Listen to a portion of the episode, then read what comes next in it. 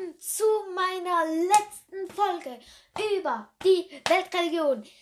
Ich habe hier noch die Themen für den Hinduismus und dann sind wir durch mit dem Weltreligion. Ich freue mich sehr, denn es war sehr, sehr anstrengend. Das könnt ihr mir glauben. Vor allem, weil ich gewisse Folgen irgendwie 15 Mal aufnehmen muss. Okay, fangen wir gleich mal an mit Glaube und Gott im Hinduismus. Im Hinduismus glaubt man an viele Götter. Man sollte sich bei den Lernzielen ja einen Gott aussuchen. Ich habe mir dort Parvati, also das ist die Frau von Shiva. Sie gilt als gütige Mutter und kann aber auch als Durga auftreten. Das ist eine rächende Göttin, die das Böse bekämpft und sie reitet auf einen Tiger. Kommen wir zu Symbolen im Hinduismus. Das Richtzeichen für Aum bedeutet alles. Ausgesprochen ist es Aum.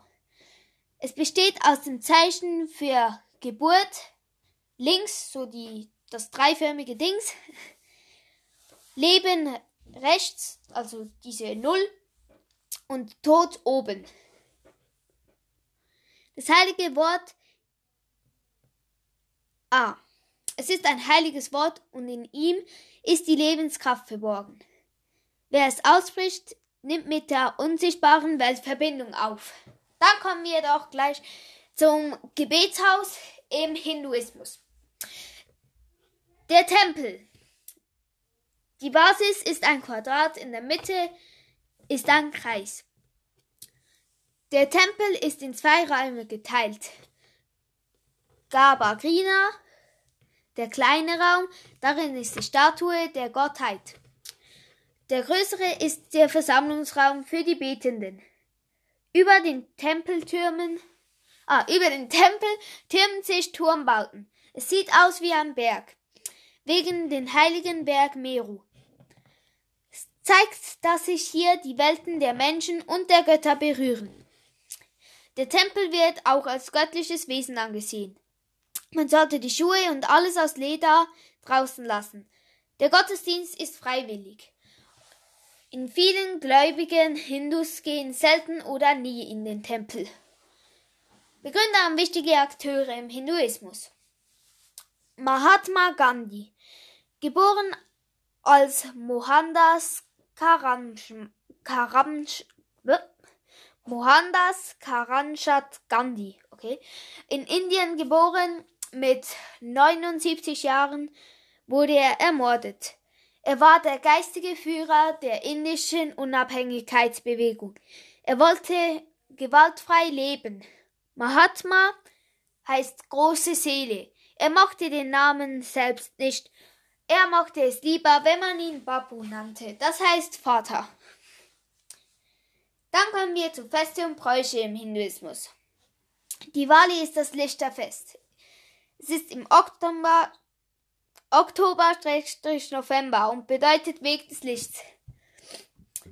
Man feiert den Sieg des Lichts, das Gute über das Dunkle, das Böse, das Gute über, also den Sieg des Lichts, das ist das Gute, äh, über das Dunkle, das ist das Böse. Gott Rama soll mit seiner Frau und seinem Bruder nach 14 Jahren Verbannung aus dem Dschungel in die Stadt zurückgekehrt sein. Um den Weg im Dunkel zu finden, zündeten Menschen Öllampen für sie an.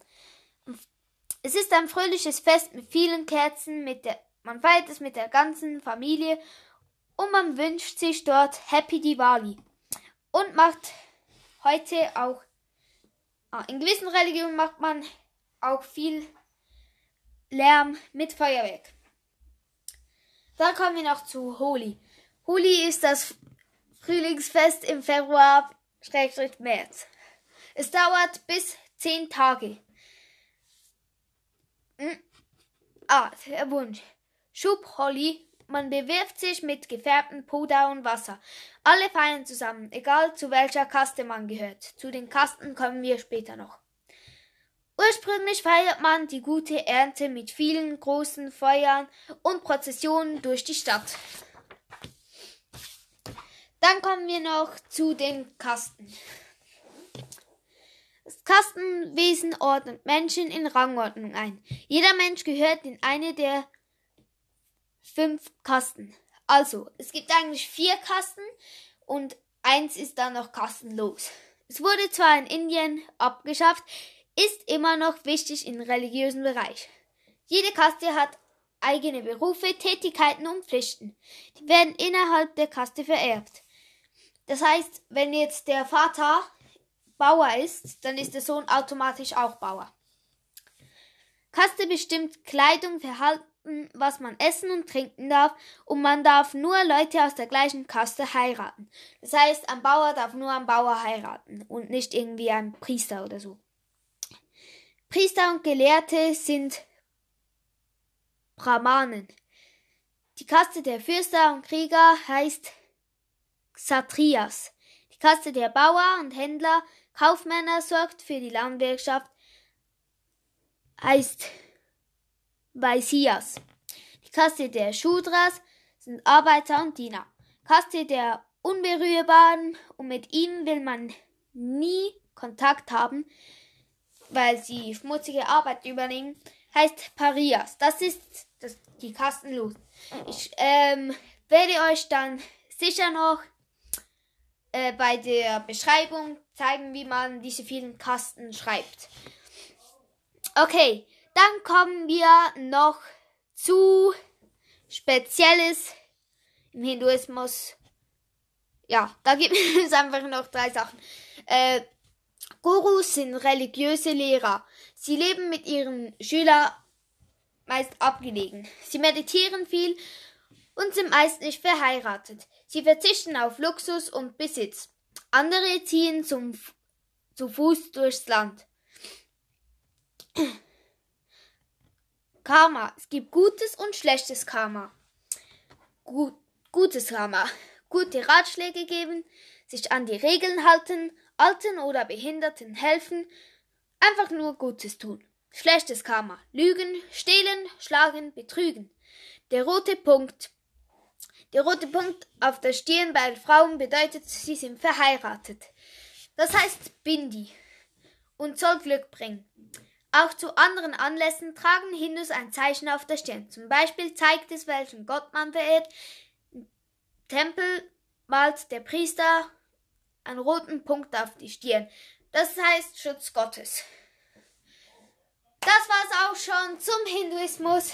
Vielen Dank für eure Aufmerksamkeit. Oh, ich bin echt froh, sind wir mit dem durch. Dann kann ich durchatmen und bin richtig froh, dass wir das gemacht haben. Ich hoffe, es hilft euch beim Lernen. Äh, schickt mir noch eine Sprachnachricht oder schreibt mir irgendwie über Teams oder so, wie, also, ob es euch geholfen hat beim Lernen. Und tschüss und bis zur nächsten Folge bei eurem Specko. Ja, das war's bei Religionen, also die fünf Weltreligionen. Tschüss!